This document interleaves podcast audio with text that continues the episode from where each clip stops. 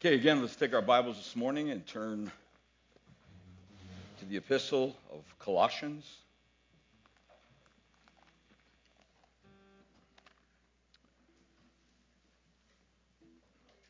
Colossians chapter 1, looking at verses 5 through 8 this morning.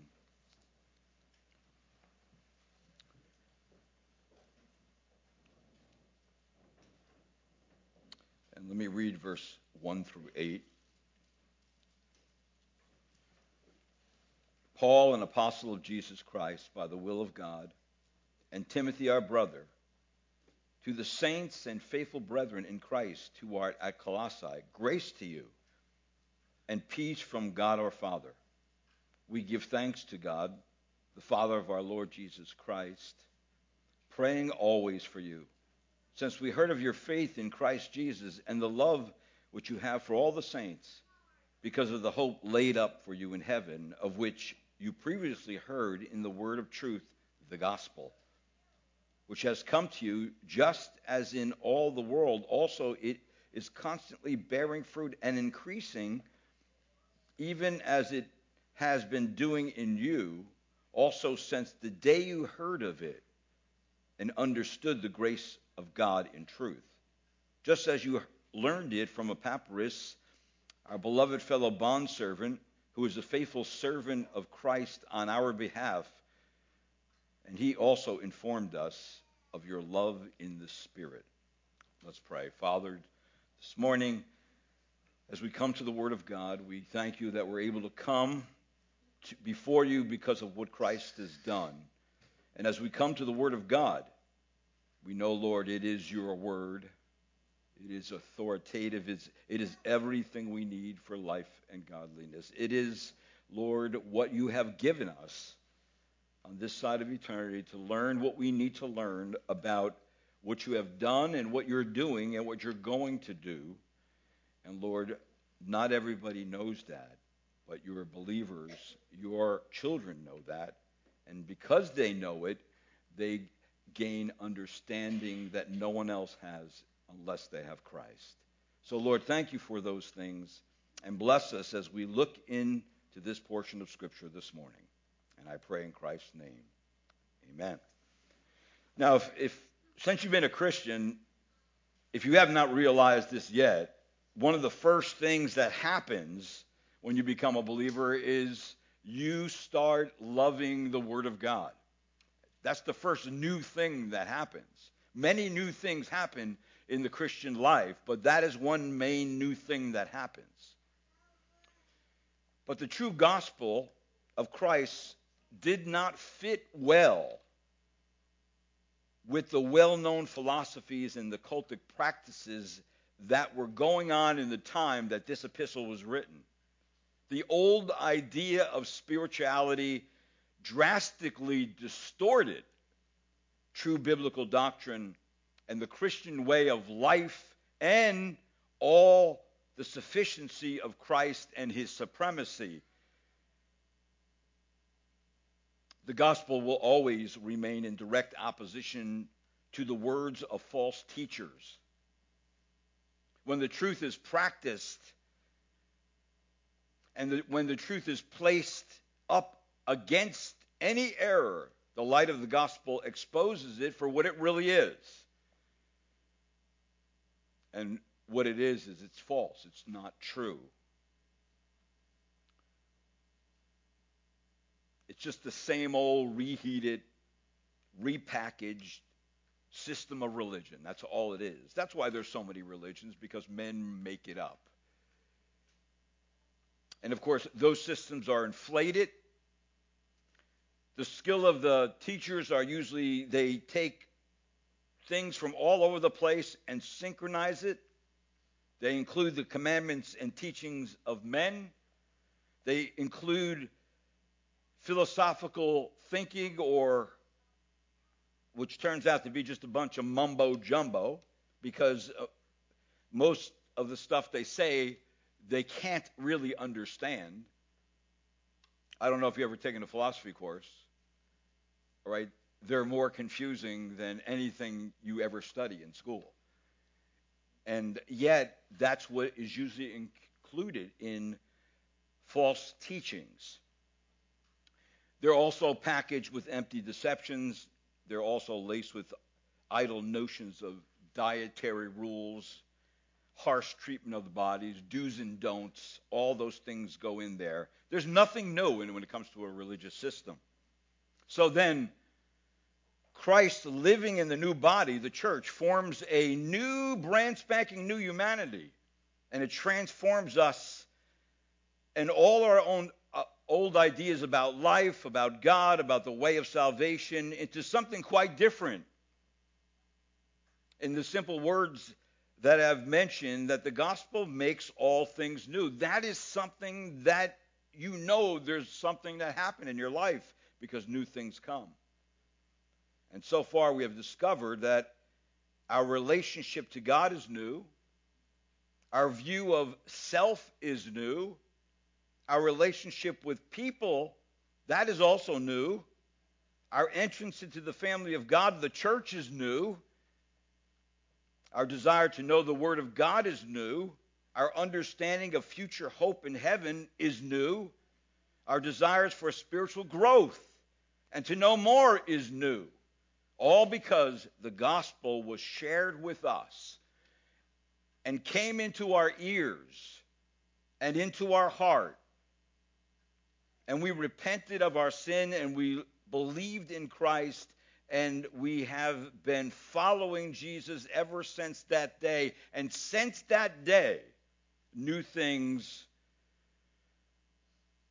have been coming into our life. New things have been happening. And that's where Paul is laying all that stuff out so believers are secure in their faith.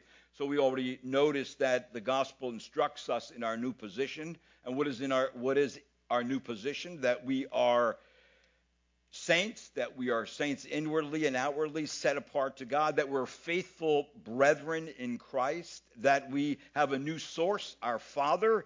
In verse number two, we have a new identity that is in Christ. That is our identity, our identity. And those who are now associated with Christ, who are in Christ, find themselves in a new position and a new sphere. That the false teachers and his teaching, because that was one singular false teacher, made it impossible for people uh, to really grow because there was no reason to grow. There's no life there. And it made it possible for people to be comfortable in their old religious system. So there was really no new things going on. It was just a bunch of the old stuff remade, repackaged. That's all it, it is. So once the believer understood their new position, they began to see the change. And so from last time, we saw that the gospel in, uh, induces a new progression in life. And that progression is a spiritual movement, a new development in one's life since they came to believe in Jesus Christ. And that progression is seen in people's thankfulness where it says in verse 3, we give thanks to God, the Father of our Lord Jesus Christ, praying always for you, that this, this sense of gratitude has been given to us by the Spirit of God, where saints are actually distinguished in their character by being thankful for all things. And that includes being thankful for people from all different walks of life from all different social strata and economic positions and culture and religions standing that, that they had in the world, and then they come together in one gr- unified group, uh, which is called the church, for one reason because of Jesus Christ. So the power of the gospel is seen in how radical it is how miraculous it is, how superior it is, and it exalts Christ so we see who Christ really is. And once the Lord Jesus Christ gives us a new heart and new eyes, we see people differently. We no longer see people through the lens of social, economic, cultural or their religious standing in the world. But when we met Jesus, now we see the lost with compassion as people who are helpless in darkness. They're dead in their trespasses and sin, and they need the glorious gospel of Christ to shine in their hearts. And then when we see genuine evidence of, of, of transforming life in a person that received the gospel, then there's only one response that we have, and that's to give thanks. And when we see signs of faith and love, where it says in verse 4, since we heard of your faith in Christ Jesus and the love which you have for all the saints, we're thankful that their faith is Christ centered. That means Christ alone, nothing is added to him. Th- we're thankful of their love that it is practical, that is actually showing evidence in one's conversion, not only in word, but in deed. And they're thankful, and we're thankful that their hope is secure. So there is a progression of hope in verse number 5. It says, because of the hope laid up for you in heaven, that this hope is the basis for the faith and the love someone has. It is the third of the triads of virtues that the Spirit of God works in our life. And the cause of the apostle giving thanks and we giving thanks is the hope that awaits the believer in heaven, the objective hope of eternal life in God's presence in heaven is the fertile soil of which faith grows. So, hope that we are given is defined as a mighty certainty. It is a hope so strong that comes from the knowledge of God. A hope here is the realization that you have been called to be a saint, that you have been called to be a faithful Christian, and that you have been called because of the offer of the gospel to respond to God in repentance and faith.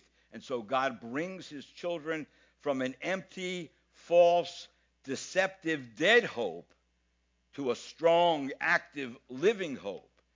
The hope rests on God's power and his promise because Jesus was raised to life and we will live because he lives. And so, from verse 5, God has stored away an inheritance for us in heaven because of the hope laid up for us there. It's set before us, it is awaiting us, it is kept for a later unveiling for our joy. But we already have that hope by faith. But we the reality of it we will have when we are with the Lord. So it is a treasure that has perfect security. No enemy or thief can reach it. It is laid up where none of the changes of life can affect it at all. The Lord knows that if we were to handle it ourselves, we probably would all mess it up and lose it. No, it's safe in heaven, out of the reach of all that could do it violence. And of course, that brings us to another progression, which I mentioned from last week, and that's the progression of life that clings to a superior source of verse number 5. It says, Of which you previously heard the word of truth, the gospel. Now, of course, Paul is, is phrasing these things to be a subtle attack against the false teaching. That's what he is doing in Colossians. He is phrasing these things specifically. He says, you previously heard the word of truth, the gospel. So the word of truth and the gospel are the same things. It is not a word of a guess. It's not a, a word of a probable inf- inference. It's not your own ideas. It's not the world's ideas. It is the infallible truth that has come to us. And the word of God is truth and it is plain. There's no hidden meaning that God's asking us to look for. It's truth. It's plain. There's nothing hidden. There may be other things that are true in the world, but God's word is the essence of all that is true. And so that the superiority of the gospel is seen in the whole subject and context that it is true. Secondly, it says in verse number 5, of which you previously heard, that the superiority of the gospel is seen in that it is for individuals, that of which you previously heard and it has come to you So the pivotal moment when the Spirit of God illuminated our hearts to hear and to see and to believe the truth of the gospel, at that moment, change started happening. And then the superior superiority of the gospel is seen in the universal outreach. In verse number six, it says, just as in all the world. So the gospel is not just for a, a select little group of people, it's for everyone.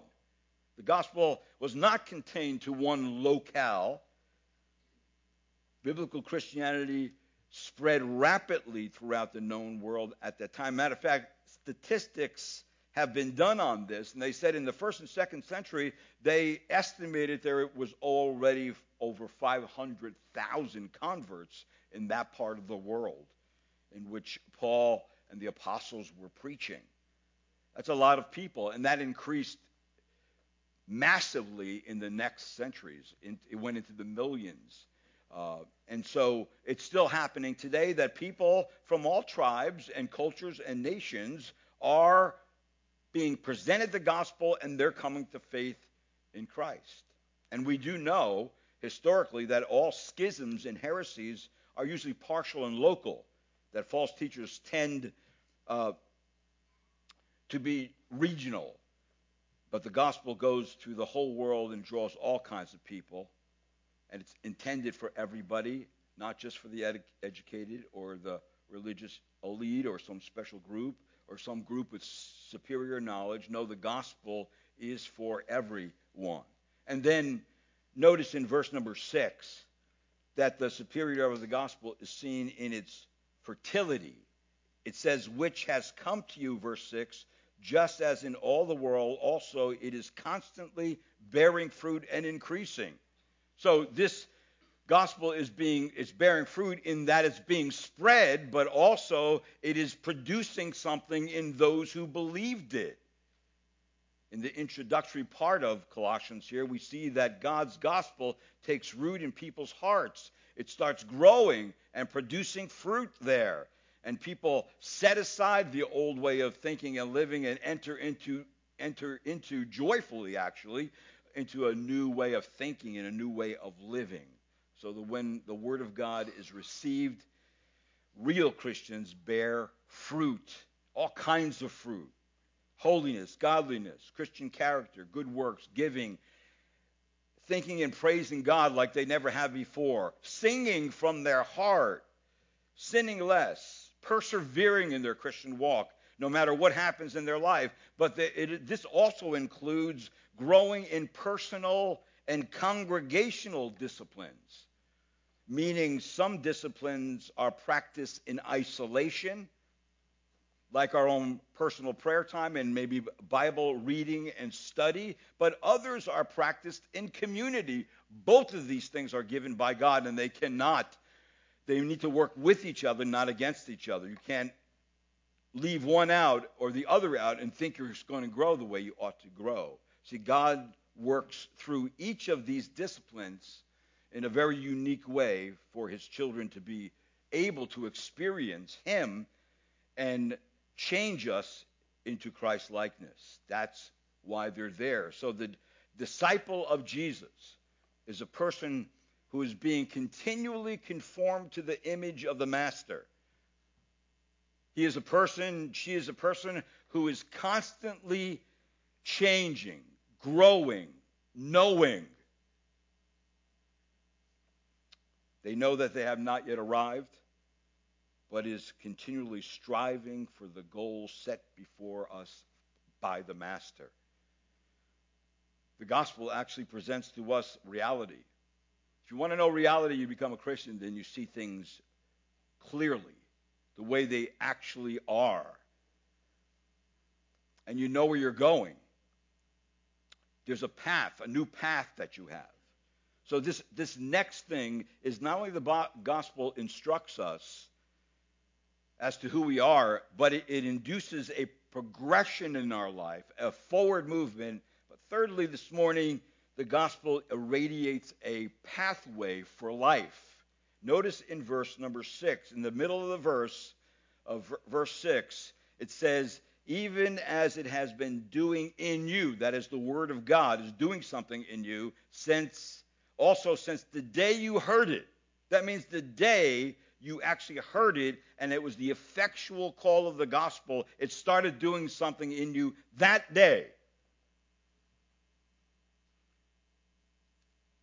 Now, there's always a pattern in which God uses to grow us. And part of that pattern, it's actually quite simple.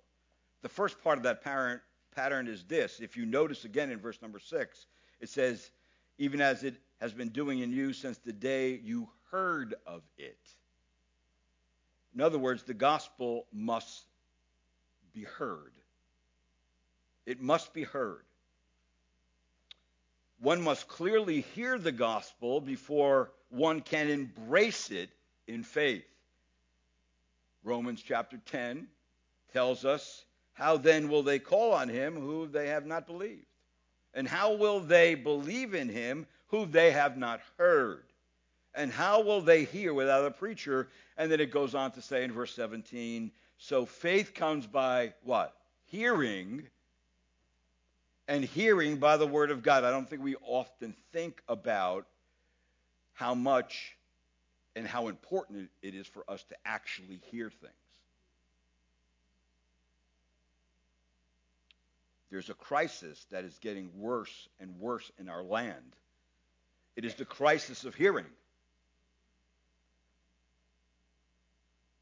Because we live in a multimedia entertainment saturated culture where television and other media sources have helped to create a society of watchers and not listeners. People who are fascinated by pictures and sound bites, not educated by words. You know, it's amazing that the Lord gave us the Bible in words. He didn't give us a, a video, a DVD, a cassette tape. He gave it, us printed words. There is something about printed words that is powerful, that is embedded in your mind when you hear it correctly and you take it to heart. Of course, this is not a new crisis with fallen humanity. Matter of, of history, the first step toward man's fall was taken when Eve substituted what she saw. What did she see? The tree was pleasant to the sight, it says. Genesis 2 9. For what she heard from God, you shall not eat from it. She reversed it. She saw first and then heard, and it plundered the whole human race into sin. So when the Son of God was on earth, his most important ministry was preaching or proclamation of the Word of God, not performing miracles. He was saying, He who has ears, let him hear. And to be sure, miracles were important as evidence of his messiahship and proof of his great compassion for the needy, but declaring the Word of God so people would hear it was his first priority. And unfortunately, the crowds want to see, they don't want to hear. Even today, people are looking for miracles. And they're not hearing what the Word of God says. They're not reading it to hear what the Word of God says. So, how well do you think you are ready to hear spiritual truth? In Scripture, you will find that there is a spiritual connection between the heart and the ear. The parable of the sower that we read this morning gives great evidence of that. Ask yourselves are you always prepared to listen when you come to church to a worship service? Bible open, ready, even having pen and pad ready or your iPad ready to make notes? Are you all ears? Always ready to add to what you already know? So that you can put all the spiritual truth into practice. Does that describe you? I hope that is your goal, at least. I hope that is the direction of your life. So, the first thing in the pattern that he lays out here in Scripture is that the gospel must be heard. Secondly, hearing is not enough, it's not sufficient by itself. The gospel must have hearing accompanied by spirit enabled listening. So the Spirit of God is the necessary person and condition that we all need to understand or to understand the Word of God. So the second pattern of this growth after hearing is the pattern of the gospel must be understood. Notice what it says in verse 6 again, which has come to you just as in all the world, also in it is constantly bearing fruit and increasing, even as it has been doing in you since the day you heard of it and understood the grace of God in truth. False teachers claim a, corner on higher spiritual knowledge, but much of what they teach is really hard to understand. Only, te- only the teachers really know what is being taught or unless someone has some special higher knowledge, or in modern day vernacular, unless somebody is woke. That you really don't understand, only a few understand and a few see. If you notice in chapter 2 of Colossians, in verse number 4, the Bible says, I say this so that no one will delude you with persuasive arguments A persuasive argument could be very convincing, especially if somebody's very skilled in communication. But when the truth is understood, the arguments will prove to be false. Actually, the term understood here means spiritual knowledge received through revelation, it can be fully known.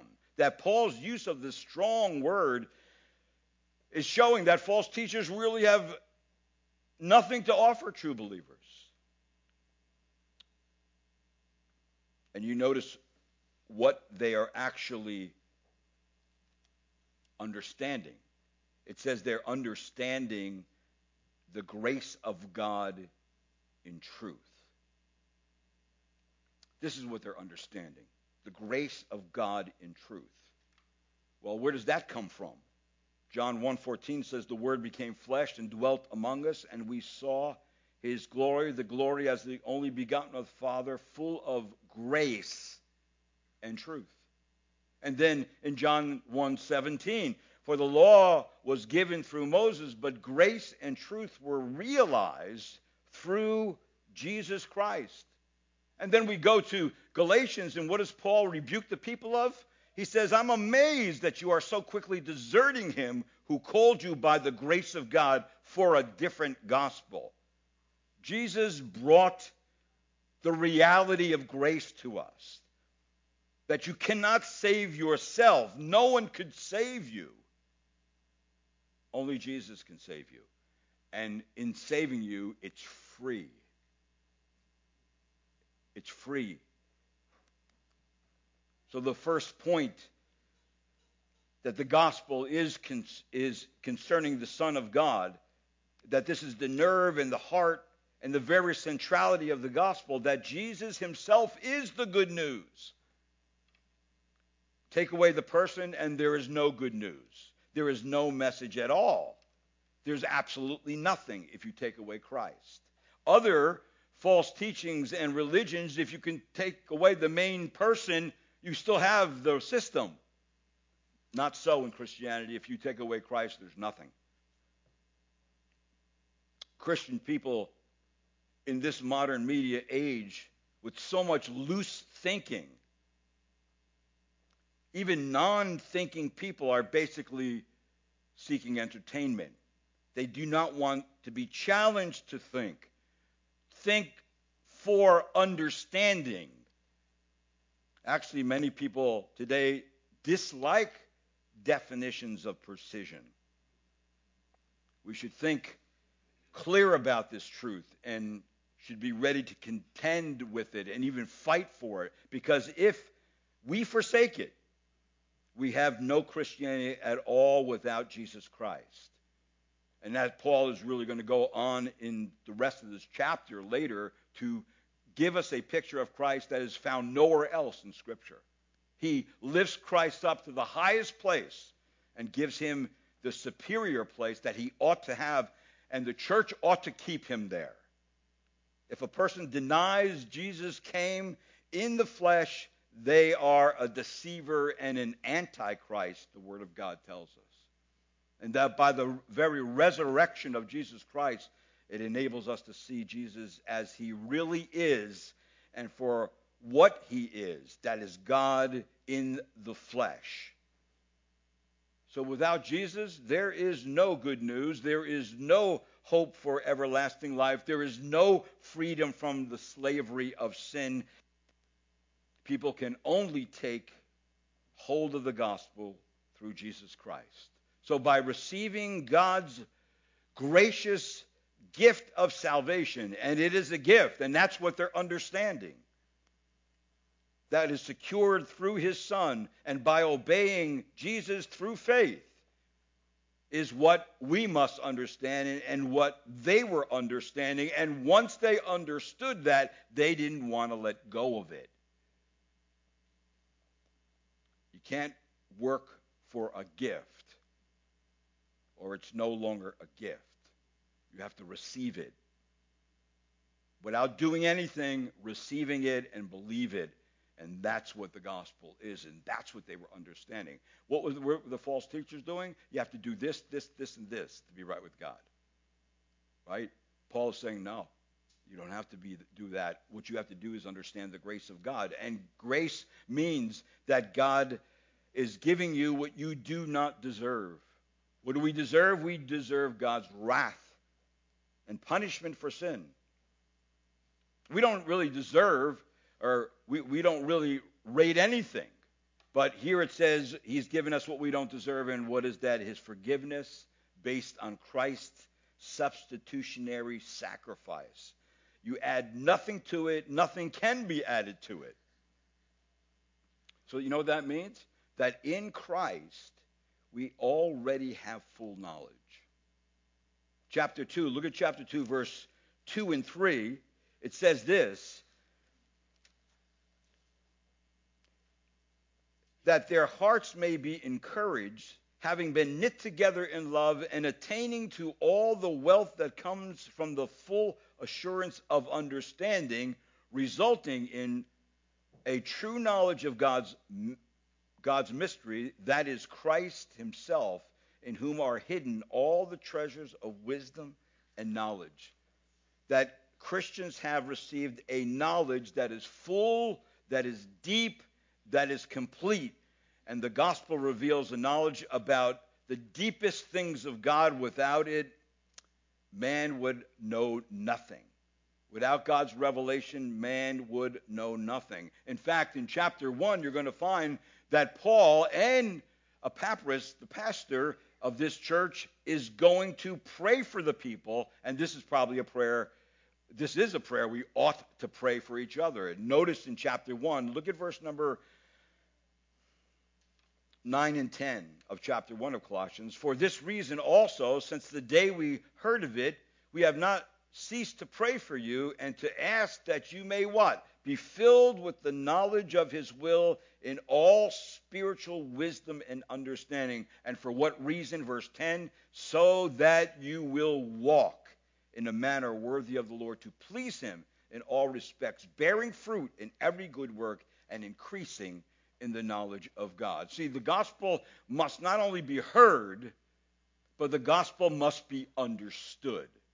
Because if it's not understood, it cannot bear fruit it must be understood to bear fruit.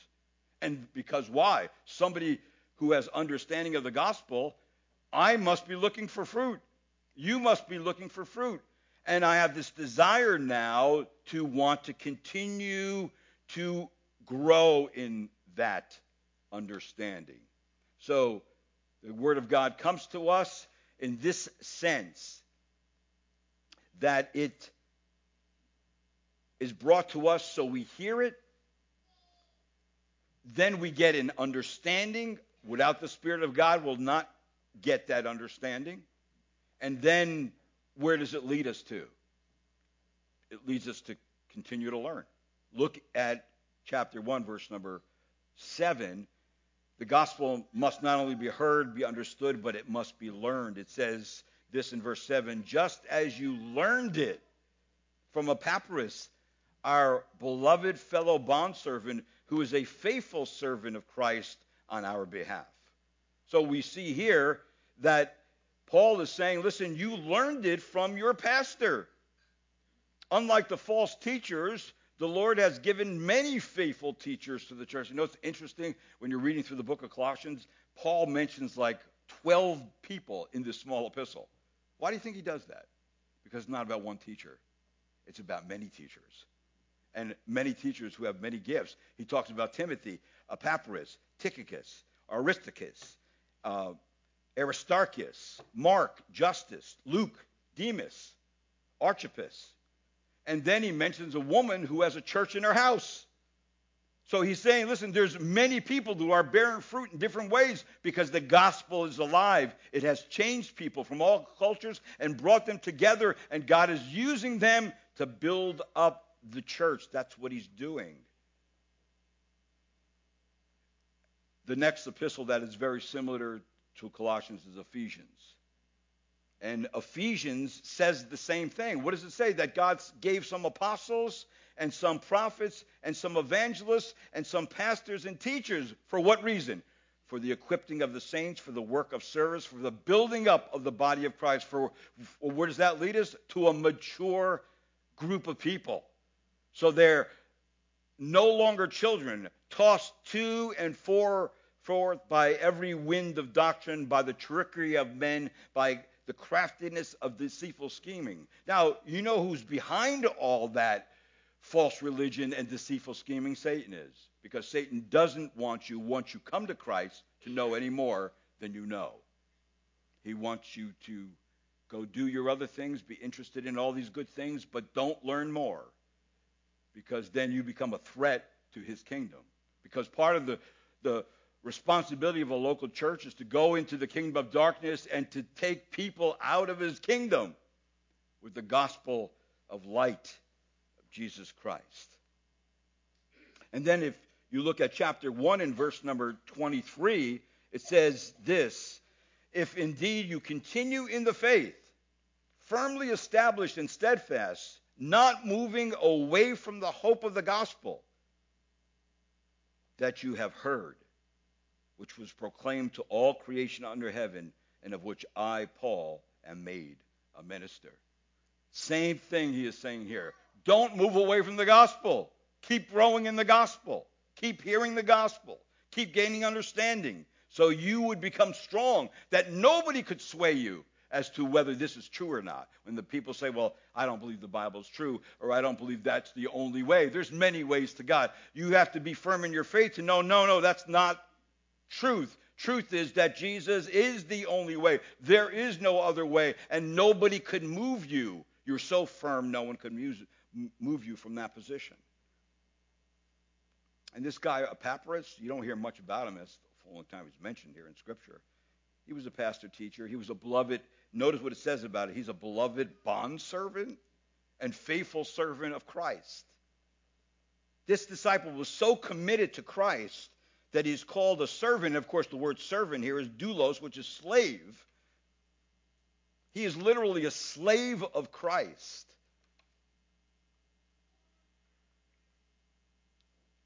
And the conditions of a disciple is faith in Christ and obedience to his command. That a, a, a, disciple obeys his words because of their commitment to Jesus personally and renounces all the material comforts which may hinder their allegiance to him, where Jesus said in Matthew 10:37, "He who loves father and mother more than me is not worthy of me, and he who loves son and daughter more than me is not worthy of me." That means that a disciple this disciple, Epaphras, has bonded himself willingly to the master teacher for a lifetime relationship. that Christ has taken possession of him and owns him body and soul. That should be the same for us. That Jesus always remains Lord of all his disciples.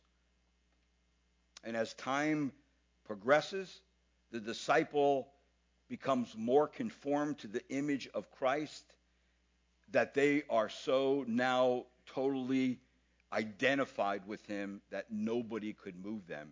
We know that in the New Testament epistles, the disciples became known as the Christ ones. We call it Christian today, but a Christian, a real Christian is a disciple, and a disciple is a real Christian, and a disciple is a learner, somebody who wants to know.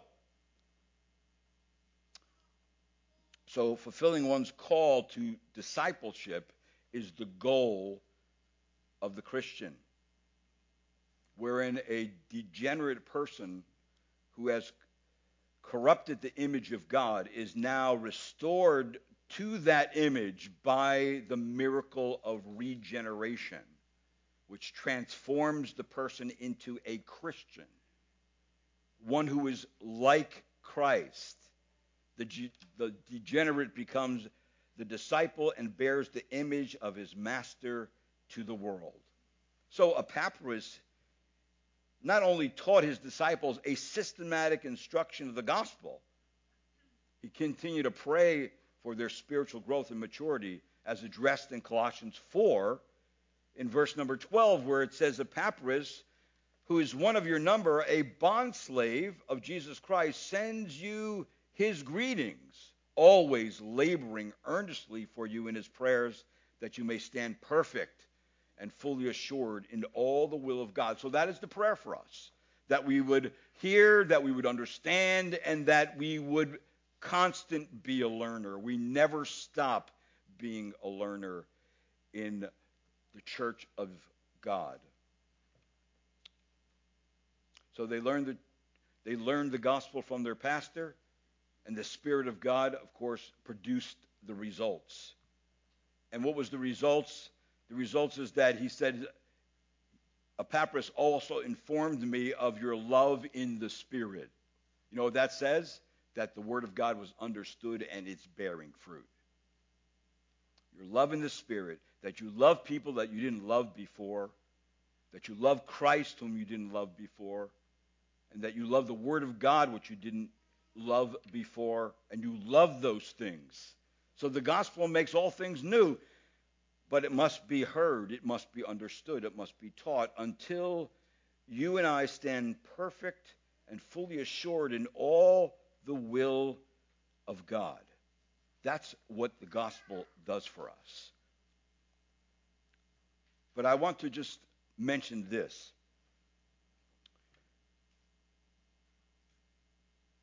we ought to be hearing the truth and not be careless about our intake of spiritual meat, but use discernment. The Word of God says in 1 John, Beloved, do not believe every spirit, but test the spirits to see whether they are from God, because many false prophets have gone out into the world.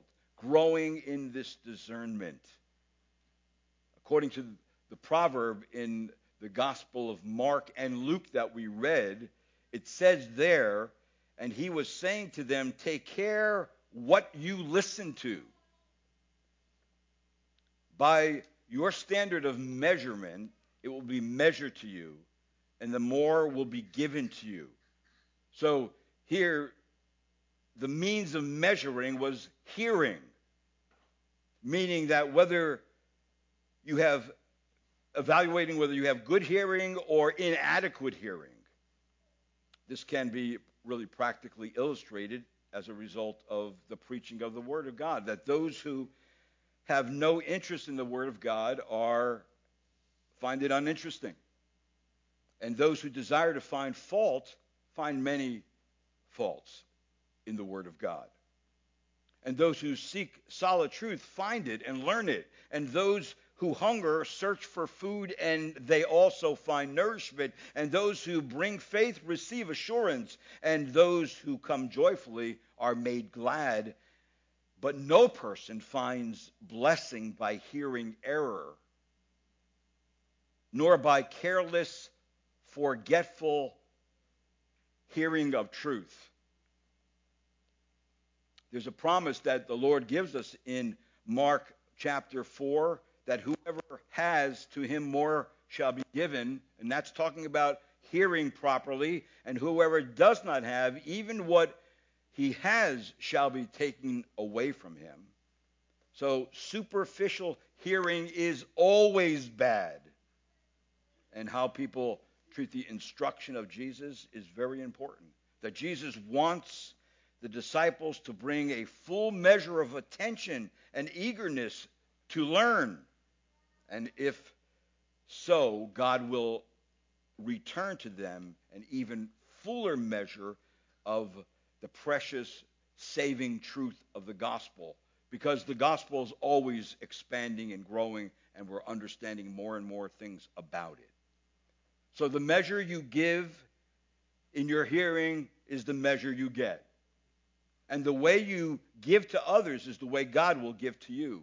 But God will give even more to those who hear properly. He will give more desire to hear. He will give more understanding in what you hear. We will be convinced more of what we hear when we hear it. We'll have more personal possession of blessings from what we hear. And we will delight of hearing that old, old message of the glorious gospel and the more of the practical benefits from what we hear. So God gives more to those who value what they have. So we ought to hear. It is the wisdom that comes to us from God. We have to hear well that God's teaching deserves our deepest attention and that we ought to hear often. We should waste no Lord's Day, nor really any of the teachings that happen in, in the church. We should not be absent from them. And we ought to hear better that you will grow less worldly and more holy and more joy filled and more faithful when you are a faithful hearer. So that's where it starts. It always starts he- hearing, and then it leads to understanding, and it leads to more learning. That's going to be the life of a Christian. And when you do that, you'll find that the blessings of God comes our way and that we actually do mature and we do understand and we do now live out our faith and we discover mostly that everything is new for a Christian. Everything is new. So what are some things from this section that we can learn? I think one of the things is that gratitude, being thankful, intensifies our soul's sense of dependence on God. That everything we're thankful from or for comes from God Himself. Also, we should thank God for others more on account of their spiritual than their temporal welfare. Thank you, Lord, that you saved this person. Thank you, Lord, that you're growing this person. And it's exciting to see growth in a person, isn't it? It's exciting to see that. Also, the essential character of faith, love, and hope should be strengthened and increased with exercise. You have to exercise. And then we need to be casting as much gospel seed to all kinds of people, whoever they are. And we should never be hindered by casting that seed to people that we are so different from us that we stay away from them. No, we should cast the seed. And while keeping in mind, when we're casting that seed, that throughout church history, there has been a vast amount of preaching, but the result has always been the same. Some people believe, and their heart is penetrated with the seed of the gospel, and they bear fruit, and they grow, and they become part of the church, and some do not. So when the gospel goes out, it's going out for salvation or judgment. Those are the things. And so this morning, just look at your own life and ask honestly to yourself, do you are you prepared to listen every time the word of God is opened and you're reading even when you're reading your daily Bible? Are you falling asleep? Are you do you know after you read it what you read? Amen. See, those are the things that you know that you're becoming more disciplined and you're lis- listening less to your flesh and ready in your mind. That's if you have to get up early to be able to remove the distractions so you can read, so you can think, so you can meditate on the Word of God. That's what you ought to do. All right? And sometimes we have good intentions to do those things, but we don't do them. And the flesh wins out. And then because of that, we're not ready. Right? Our ears are not ready to receive truth. Our heart can't receive it and understand it because we haven't heard it right. And then we don't practice it. And then what happens is that we don't feel like anything's happened in our life. And all the newness kind of falls away because we're not doing the simplest things that God's given us to grow us. Ears to hear, let him hear. Let's pray. Lord, thank you again for, Lord, these simple truths, but ones that we always need to hear over and over again.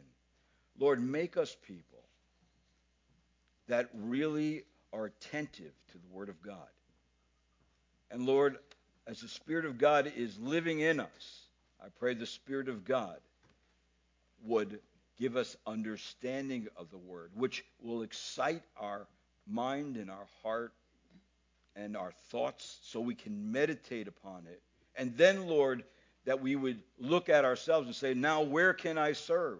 Where can I bear fruit as the Spirit of God is working in us? And I pray, Lord, that process of hearing, understanding, and learning would never stop. We would always be ready and excited about the Word of God and then be able to turn around and tell it to someone else. Oh, Lord, please do that and make us th- those kind of people. And I pray it in Christ's name, amen.